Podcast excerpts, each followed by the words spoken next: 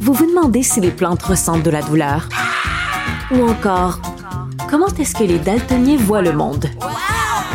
Le balado en cinq minutes est pour vous. Explorez la science, l'actualité et l'histoire en un temps record. La Feu, en collaboration avec le gouvernement du Québec, est fière de propulser la série Balado en cinq minutes. Ne laissez pas les questions sans réponse plus longtemps. En cinq minutes, disponible sur l'application et le site cubradio.ca. Maintenant. Joignez-vous à la discussion. Appelez ou textez le 187 Cube Radio 1877 827 2346. Hello.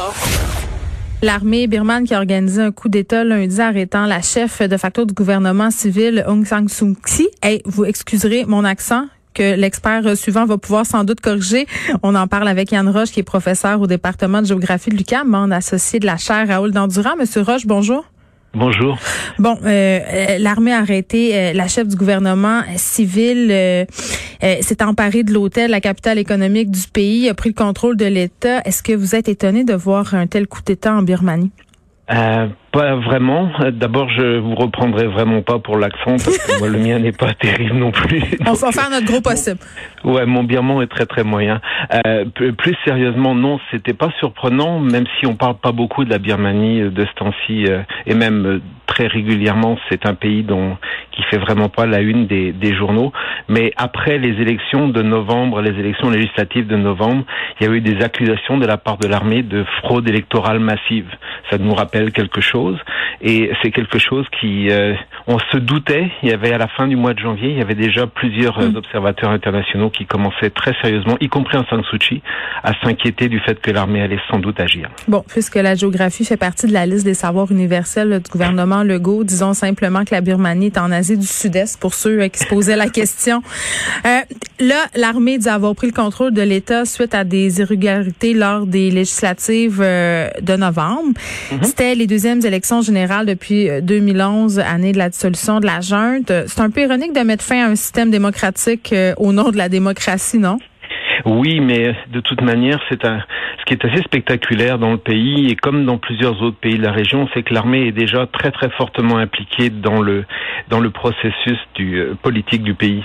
Donc euh, ils se sont donné ce droit-là et il n'y a pas grand monde qui va essayer de les de les contredire parce qu'ils mm. ont une puissance que très peu de très peu de personnes peuvent contrer.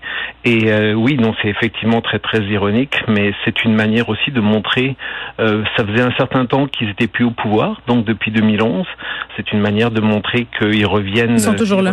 Oui, surtout mm. qu'en plus, ce qui s'est passé en 2015, euh, en 2019, les, en 2020, pardon, les dernières élections, c'était une victoire très très nette de la part du parti d'Aung San Suu Kyi.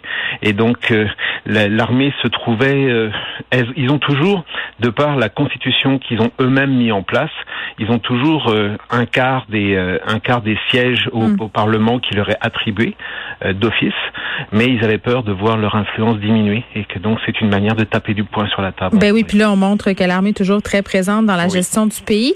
Euh, juste pour qu'on puisse se démêler un peu, qu'est-ce que vous pouvez nous dire, M. Roche, sur euh, le système politique de la Birmanie? D'ailleurs, on appelle toujours euh, la Birmanie le Myanmar. le gouvernement appelle toujours le pays comme ça. Puis ça, même moi, là, j'étais pas trop sûr de qu'est-ce qu'il fallait dire.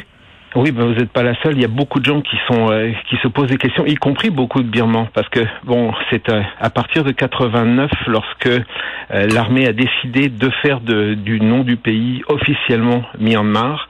Mhm. Ils ont mis ça de, de l'avant comme une espèce de manière de d'apposer leur empreinte de manière encore plus nette sur la, la, la marque, l'image de marque politique du pays. Et ils ont été très très attentifs à ce que tout le monde à l'extérieur, que ce soit les ambassadeurs, y compris les chercheurs canadiens qui travaillaient sur le pays, ils faisaient attention de vérifier si dans tous les articles on disait bien Birma, euh, Myanmar et pas mhm. Birmanie. Officiellement, l'idée c'était de dire que Birmanie c'était colonialiste, ça faisait référence au pays des Birmans et que c'était en plus très très exclusif vis-à-vis des autres groupes ethniques minoritaires dans le dans le pays et que donc oui parce qu'il y en a plusieurs hein, juste pour qu'on puisse euh, bien comprendre là, en Birmanie il y a plusieurs minorités puis ces minorités là sont souvent discriminées par même leur gouvernement leur propre armée là. Oui, tout à fait. L'armée est rarement du côté des minorités en Ouais. général, de toute manière.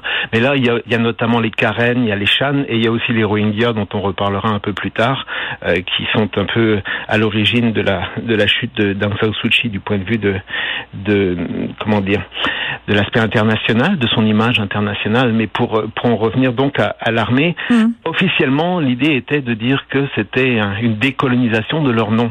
Sauf que beaucoup de gens disent oui, mais en fait, Myanmar, ça veut dire exactement la même chose, mais en birman. Alors c'était une manière également de dire que c'est le pays des Birmans et que ça exclut les minorités aussi. Et euh, Aung San Suu Kyi, on lui a déjà posé la question parce que beaucoup de gens à l'extérieur euh, se demandent doit-on dire Birmanie, doit-on dire Myanmar? Et elle disait elle-même qu'elle utilisait les deux et qu'elle elle utilisait plutôt Birmanie, mais que euh, elle s'opposait pas au fait que les gens, euh, d'autres personnes disent Myanmar. Mais je veux qu'on se- deux. je veux qu'on se parle davantage d'elle parce que c'est une figure controversée quand même. Là.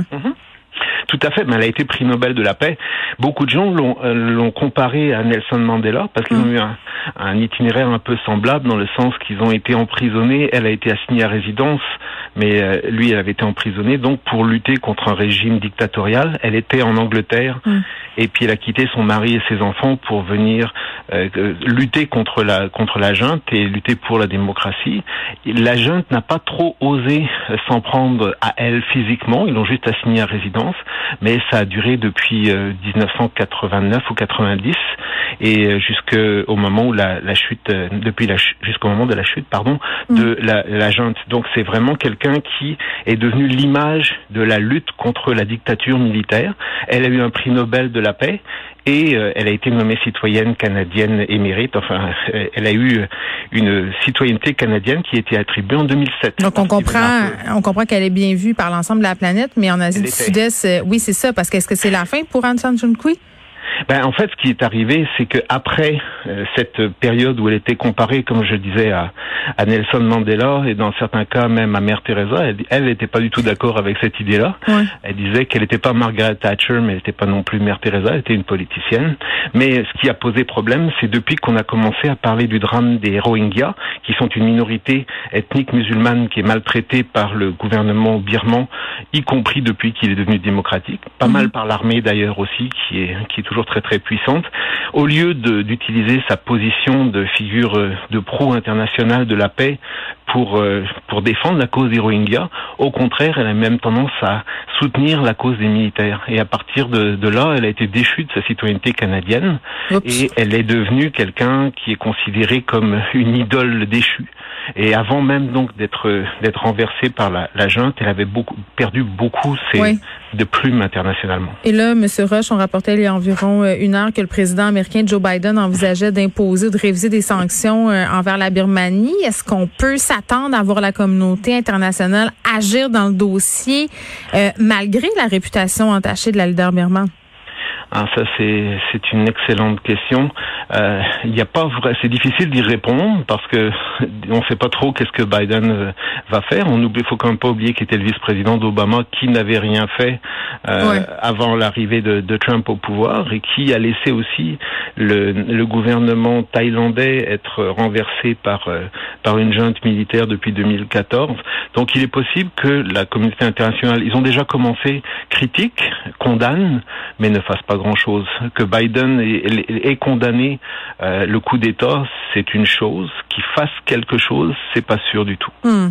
Yann Roche, qui est professeur au département de géographie de l'UQAM, membre associé de la chaire Raoul Dandurand. Merci. On vous rappelle que l'armée birmane a organisé un coup d'État euh, lundi arrêtant la chef du gouvernement civil Aung San Suu Kyi. Merci de nous avoir parlé.